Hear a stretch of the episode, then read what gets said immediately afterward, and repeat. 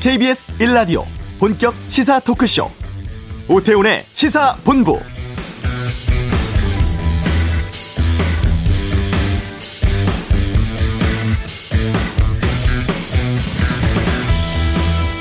(2021년에) 열리는 (2020) 도쿄올림픽 개막일이 내일입니다. 무관중으로 경기 치러지고 각계 인사들의 불참 이어지면서 올림픽 같지 않은 올림픽이 될 거란 전망이 많은데요. 이 개회 선언을 하는 일왕이 아예 축하 문구를 빼는 것도 검토하고 있고 개회식 참석하는 해외 정상급 인사도 예상했던 인원의 5분의 1에 불과할 걸로 보입니다.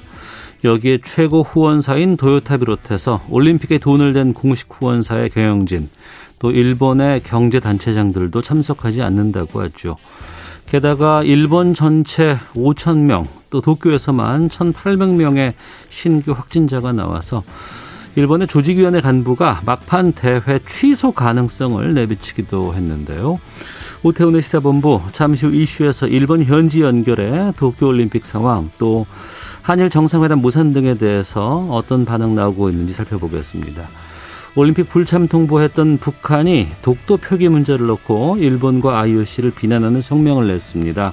이번 주 한반도 은에서 짚어보죠. 2부 각설하고 김경수 지사 징역 2년 확정에 대한 정치권 반응, 여야 대권 주자들 상황에 대해서 의견 듣도록 하겠습니다. 코로나 재확산으로 불거진 방송사의 노마스크 논란은 세상의 모든 리뷰에서 다루겠습니다. 오태훈의 시사본부 지금 시작합니다.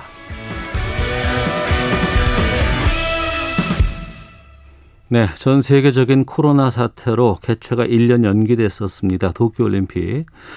어제 여자 축구 조별 경기 시작으로 사실상 막이 올랐는데요. 하지만 경기 도중에도 대회 도중에도 취소가 될 수 있다 이런 말까지 나와서 논란입니다.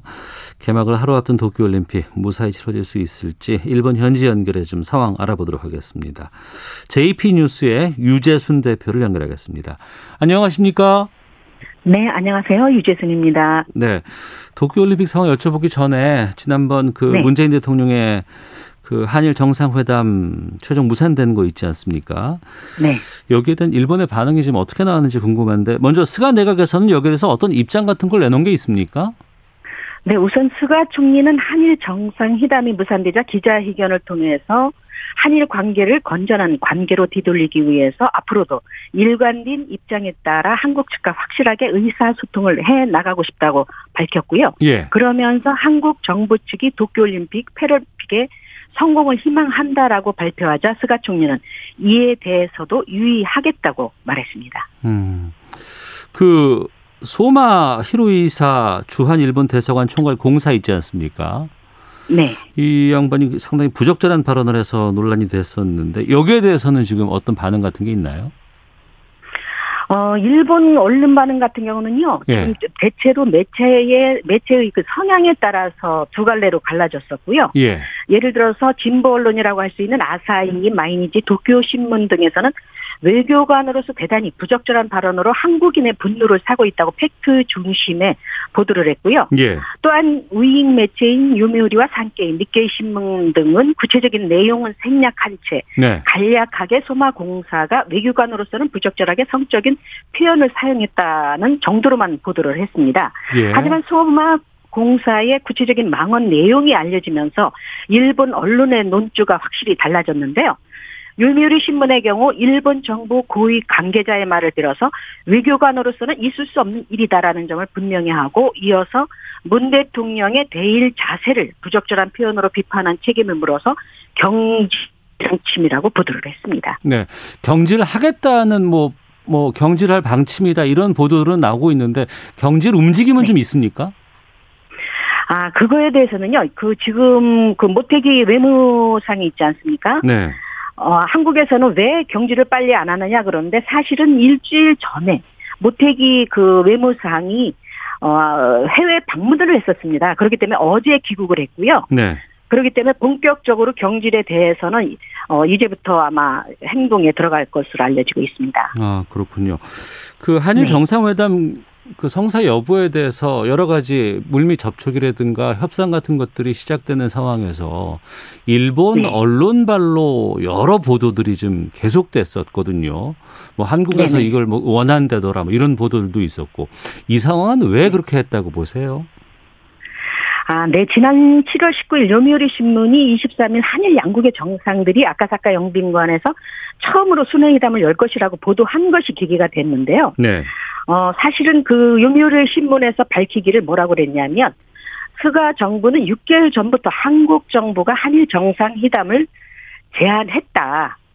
그런데 이미 스가 정부는 결론을 내고 있다. 아무 조건 달지 말고 문재인 대통령이 그냥 개회식에 참석만 하라. 그렇게 해주면 정중하게 잘 모시겠다. 오로지 이 한 가지만을 주장했다고 하는데요. 네. 이 같은 정부, 일본 정부의 바람과는 달리 한국 측에서 15분간은 너무 짧다. 통역 기구 악수하고 인사하면 끝나지 않느냐. 현안 문제를 다루려면 적어도 1시간 정도는 필요하다. 이렇게 주장하자 스가 정부가 매우 그 신경질적인 예민한 반응을 보였다고 하는데요. 일본 정부 관계자 총리 관저 출입 기자들의 말을 종합해 보면 소마 공사의 망언 중에서 부적절한 표현 하나 제외하면 그 발언 내용 그 자체가 바로 스가 정부의 본심, 속내라고 그럽니다. 어, 그러니까 일본 정부가 그 외교 관계에서는 하- 해서는 안 될, 그리고 할 수 없는 상황에 대해서 요구라든가 이런 것들을 대해서 일본 언론을 통해서 좀 제시하거나 무언가를 좀 비치는 그런 느낌들이 좀 강하게 느껴지거든요.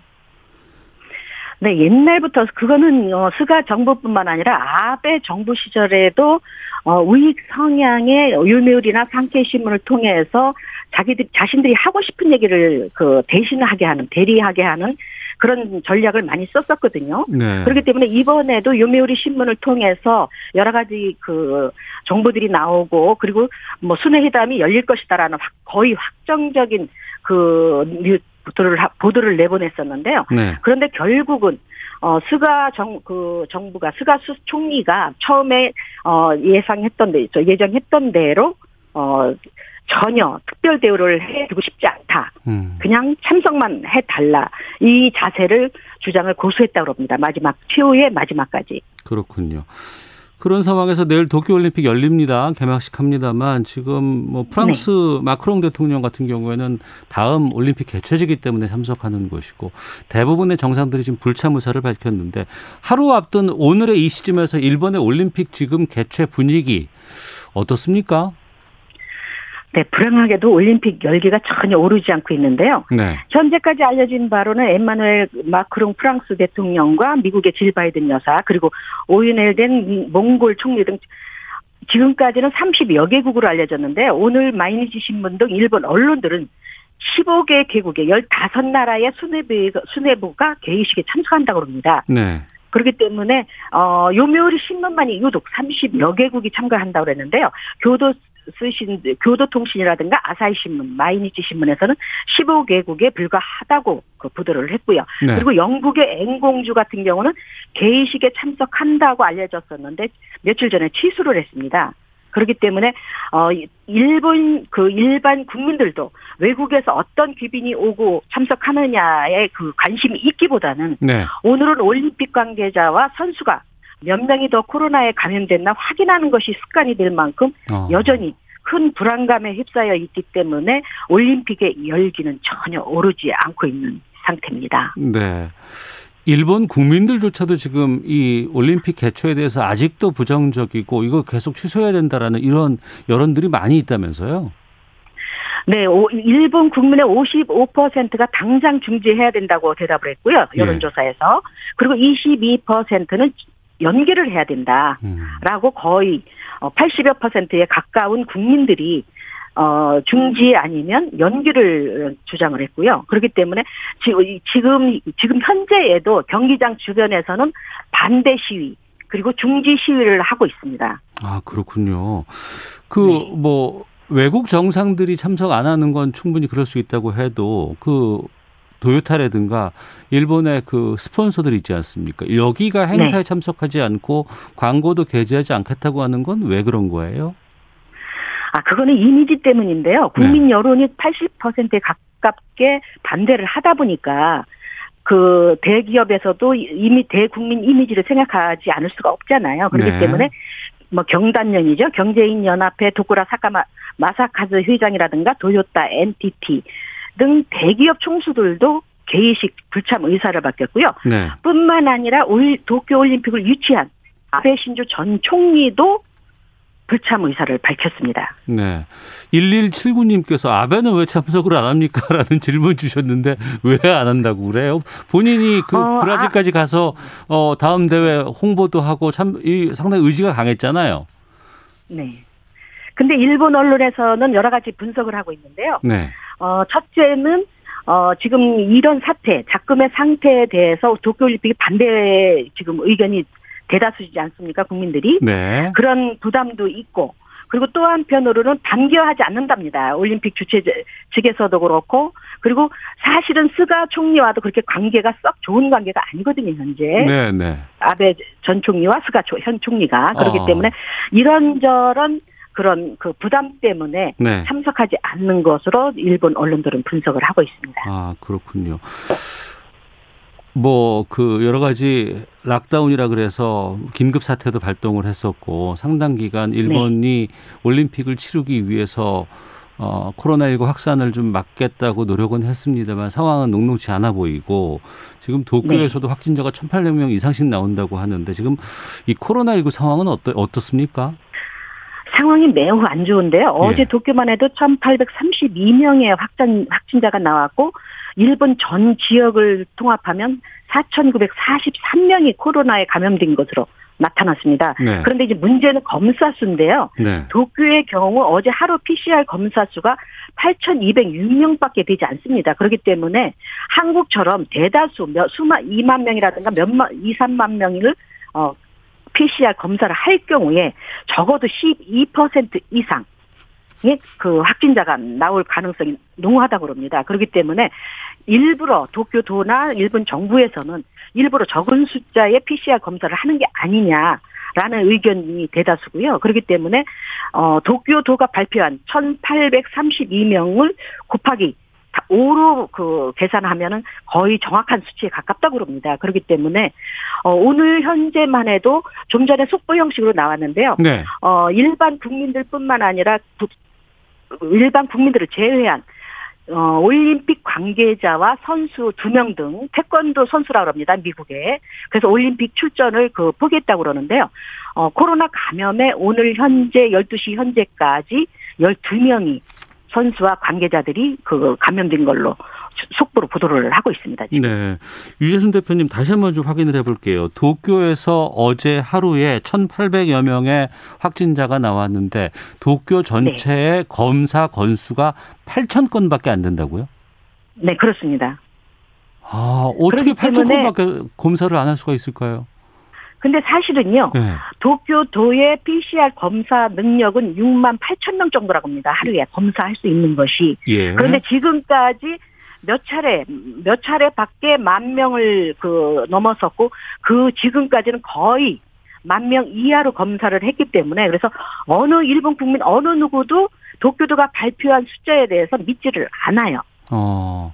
그렇기 그러면 때문에 설령 1,832명이 확진자가 나왔다고 해도 네. 곱하기 5를 해서 계산하는 일반 국민들은 계산을 해서 어, 인식하고 있습니다. 또 곱해서 해야 된다고. 아니 그러면 제가 여러 가지 좀 이렇게 감염 증세라든가 이상 반응이 좀 있는 것 같아서 검사를 하고자 싶어도 도쿄 주민이라든가 이런 분들은 그냥 가서 검사할 수 있는 상황이 아니네요. 아니요, 검사할 수가 없어요. 예약을 아예 받아주질 않습니다. 아, 그래요. 그렇군요. 그 일본 보건소라든가 일반 병원은 거의 안 되고요. 그리고 예.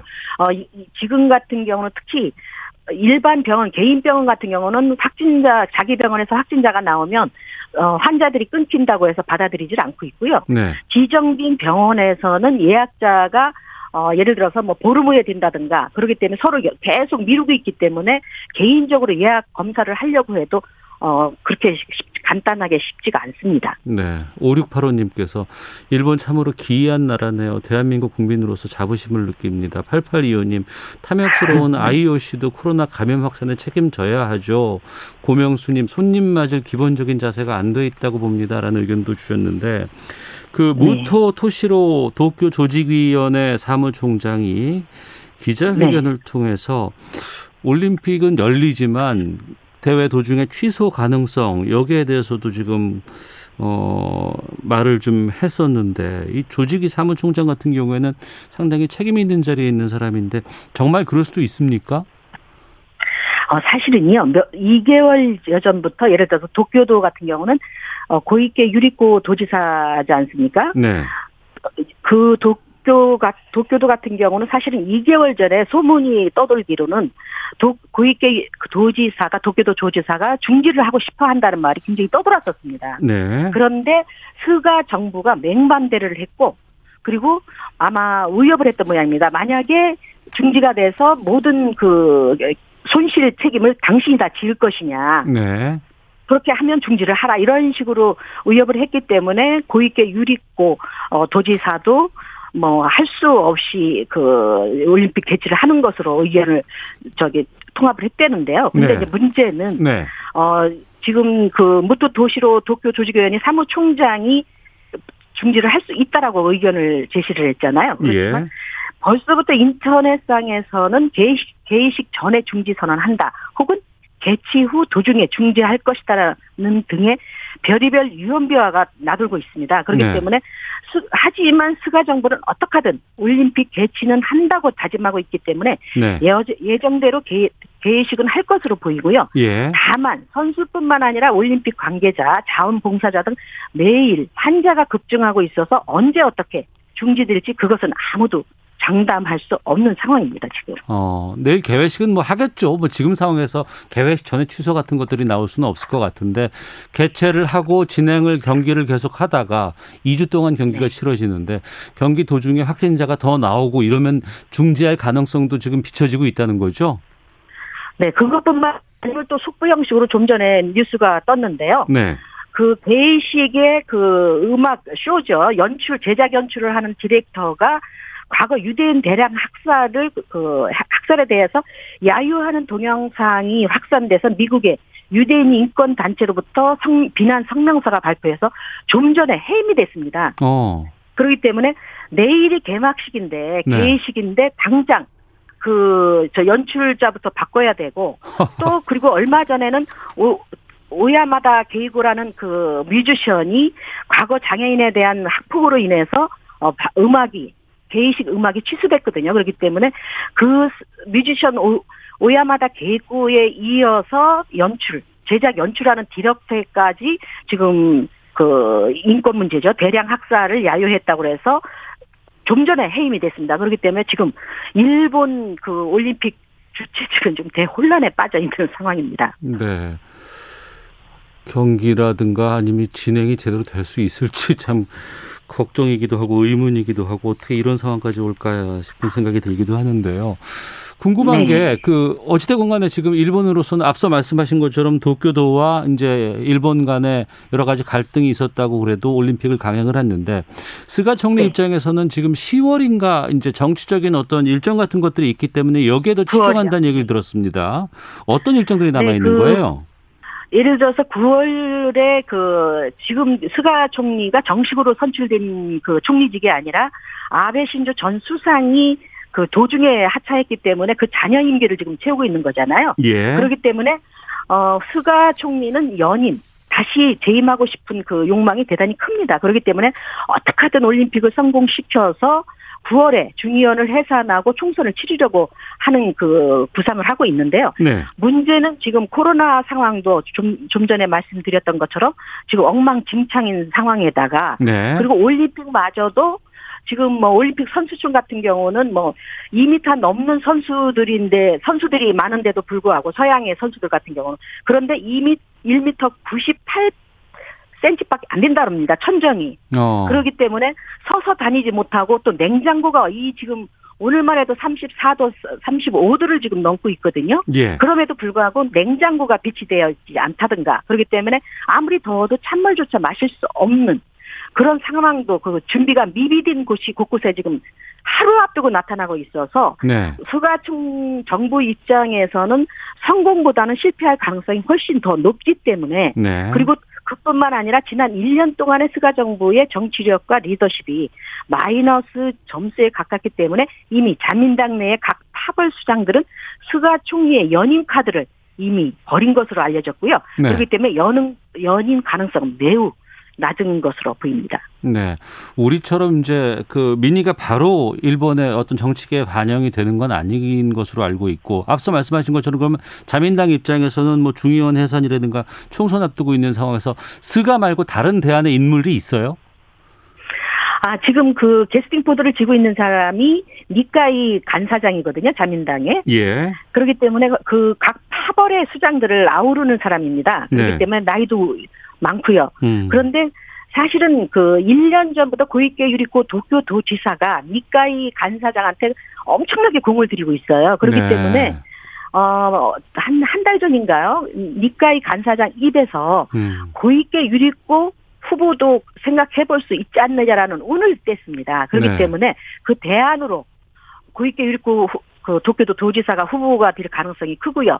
또 그 외에도 아베 전 수상이 호시탐탐 다시 다시 재도전하는 그런 기- 지금 찬스 그 타이밍을 노리고 있기 때문에 네. 지금은 누가 그 후보자로서 자민당 총재에 선출될지 자민당 총재가 되면 곧바로 선거 없이 총리가 되는 거잖아요. 그렇기 네. 때문에 자민당 총재 후보군에서 고이케 있고 아베 수- 전 수- 총리죠. 그리고 스가 현 총리 음. 아직은 그 그리고 고노 어, 장관 그렇게 네 명이 각축전을 벌이고 있는 상황입니다. 알겠습니다. 뭐 올림픽을 통해서 부흥 꿈꿨다고 하는데 부흥 상황은 거의 뭐 힘들 것 같다는 생각이 드네요. 네, 거의 희박합니다. 알겠습니다. 여기까지 말씀 듣겠고요. 다음에 또 여러 가지 이슈 있을 때 좀 연락드리도록 하겠습니다. 오늘 말씀 고맙습니다. 네, 고맙습니다. 네, 지금까지 JP 뉴스 아, 유재순 대표와 함께 말씀 나눠봤습니다. 이 시각 교통 상황 살펴보죠. 교통정보센터의 공인혜 리포터입니다. 네, 이 시각 교통정보입니다. 오늘은 1년 중 가장 덥다는 대서입니다. 서울의 한낮 최고 기온도 36도까지 올라서 올해 들어 가장 덥겠는데요. 더위가 심한 오후 2시에서 4시 사이엔 가급적 외출을 삼가시기 바랍니다. 고속도로 지나시기 비교적 수월한 시던, 시간대지만 오전부터 이어진 작업 구간이 정체로 굳어졌습니다. 수도권 제일순환선 판교에서 구리 쪽 하남 분기점 부근 3차로가 작업으로 차단돼 서하남 이전부터 7km 정체 극심하고요. 수도권 제일순환선 어, 서울 양양고속도로 양양 쪽 화도 부근 3차로도 졸음 쉼터 작업으로 막혀 있어서 남양주 요금소를 지나면서부터 속도 뚝 떨어집니다. 서해안고속도로 목포 쪽은 서평택 분기점 부근 1차로에선 차선을 긋고 있고 더 내려가 서해대교 부근 3차로와 같게도 안전 작업으로 차단돼 있습니다. 바란 나들목부터 더디고요. 제경인선 인천 쪽 인천 시점 3차로와 갓길에선 화물차 추돌 사고 처리 중입니다. KBS 교통정보센터였습니다.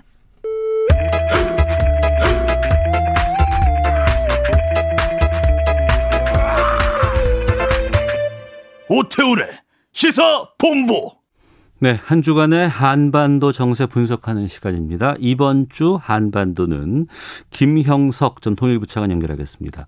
안녕하십니까? 네, 안녕하십니까. 네.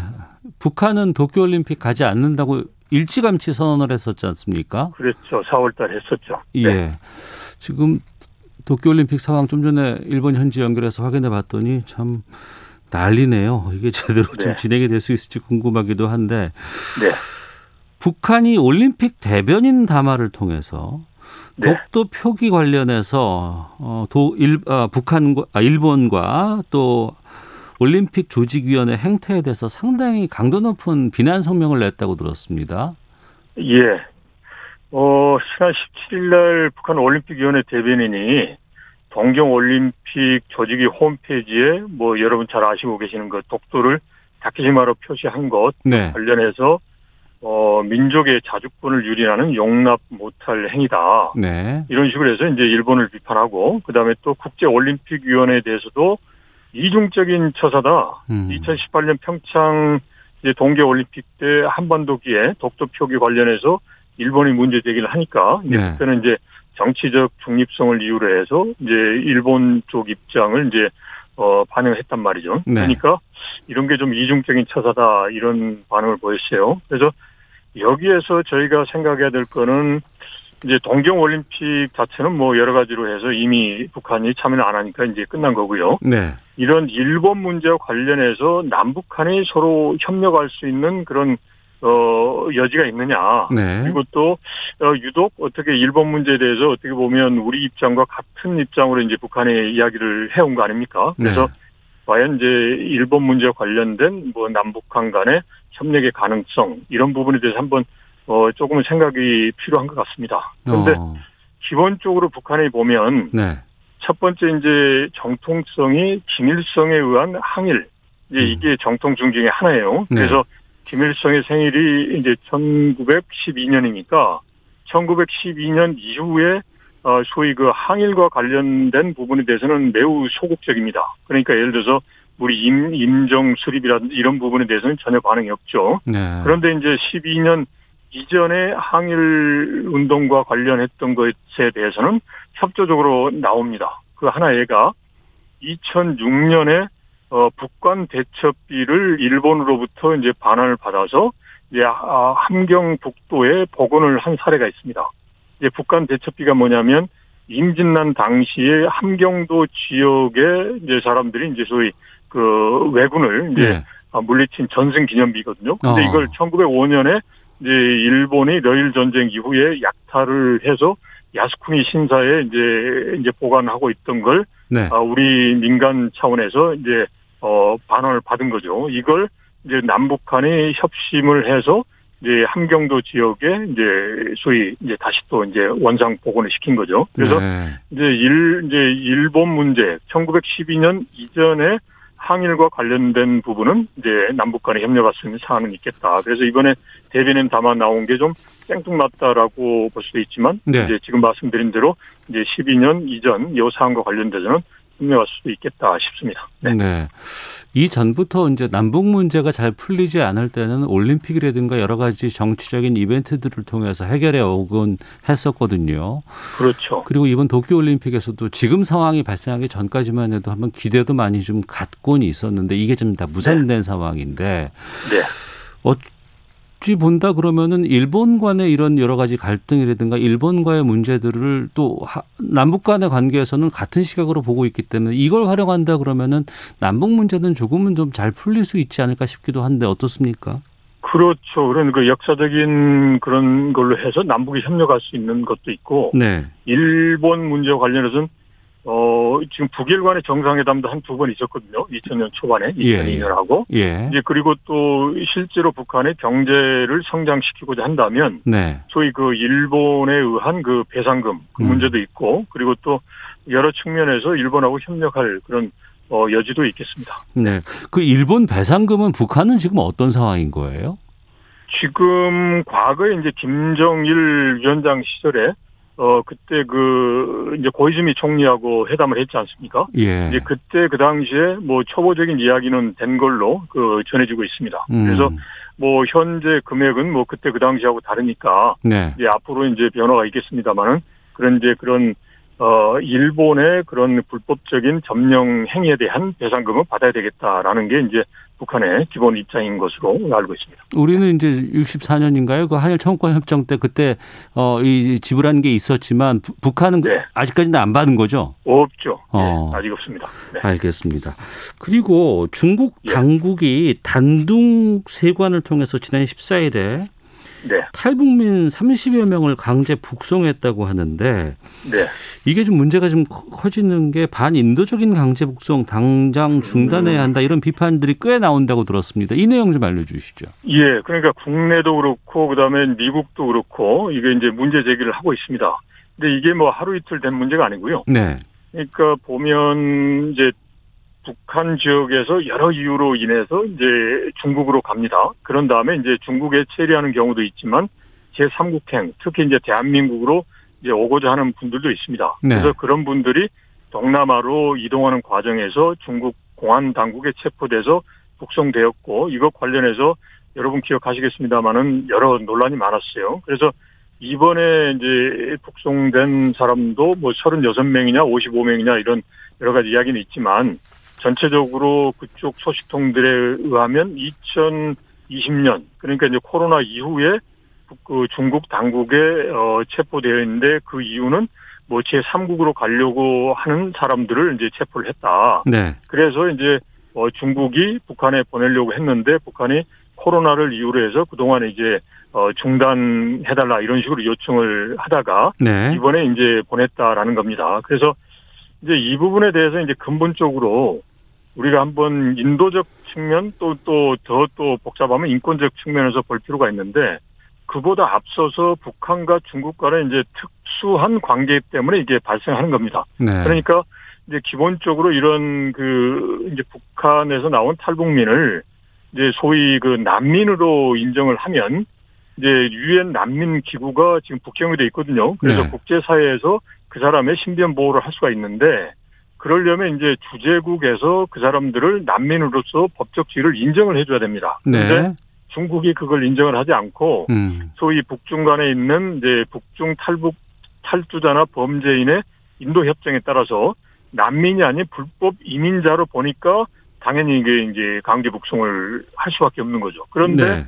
강제 강제 북송 당한 사람들이 이제 북한 당국에서 아무 처벌을 안 받으면은 뭐 어, 괜찮을 수도 있는데 이제 네. 처벌을 받는단 말이죠. 네. 거기에 문제가 있습니다. 그래서 이 부분에 대해서 그동안 정부도 문제의식을 갖고 있었지만 북중 간의 특수한 상황 때문에 해결이 어려워서 조용한 방식으로 이걸 풀려고 하고 있고 지금도 해오고 있는데 이게 여하튼 이제 그 근본적이고 원초적인 그런 문제 사항인 것 같습니다. 그래서 가장 중요한 거는 이제 북한 스스로가 이제 그 반인도적인 행위를 하지 않아야 된다는 거고 네. 그다음에 두 번째 어느 정도 개방된 이제 중국이 이런 상황을 보고서 북중 간의 특수한 이제 상황만 고려를 해서 어 인도적으로도 문제가 있는데 이걸 강제 북송하는 그런 행위를 하지 않는 게 가장 중요하죠. 예. 음, 그렇군요.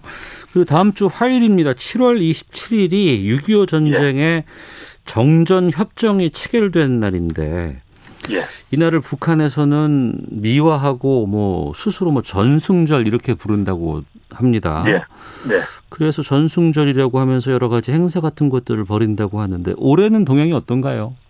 아직까지는 없고요. 그 방송에서 보면 노병 그러니까 6.25 전쟁에 참전했던 이제 노병들의 그런 그 활약상 위훈 이런 걸 이제 선전하는 그런 보도만 나옵니다. 네.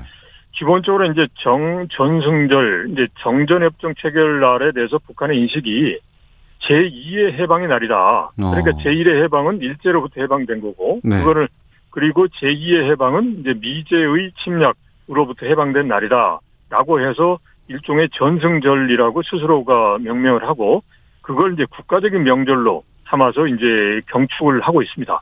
그래서 통상적으로 보면 이제 그 그날 뭐 여러 가지 그 불꽃 쇼도 하고 뭐 예를 들어서 뭐 그 노병들에 대한 이제 그 여러 가지 그 위훈 또는 이제 위문 행사도 하고 뭐 여러 가지를 합니다. 그런데 그보다도 앞서서 우리가 한번 생각을 해봐야 될게 예. 과거 패턴이 6.25 전쟁부터 해서 7월 27일까지 반미 투쟁 월간이라고 북한이 이야기를 합니다. 그래서 6월 25일부터 이제 미제 침략자들의 잔혹성에 대해서 아 이게 고치를 하다가 7월 27일 날 그러한 미제 침략에 우리가 이제 승리를 했다. 이게 이제 하나의 시나리오인데 이제 김정은 위원장이 2018년에 이제 북미 간의 대화를 하고 난 이후부터는 네. 6월 25일 이후부터 소위 그 반미 투쟁에 대한 그런 움직임이 별로 없습니다. 어. 올해 같은 경우도 보면 기억하시겠습니다만은 뭐 경제적 낭 어려움이 있다. 그리고 정치국 확대 회의를 해서 어 국가 비상 방역 상황에 문제가 많아가지고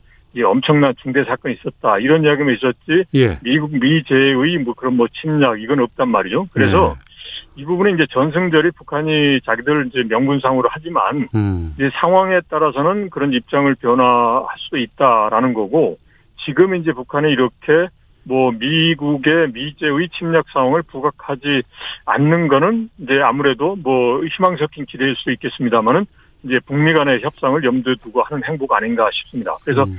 아직은 좀 지켜봐야 되겠습니다만은 네. 전승절 관련해서 이제 북한의 움직임은 아직은 없습니다. 알겠습니다. 여기까지 살펴봤습니다. 고맙습니다.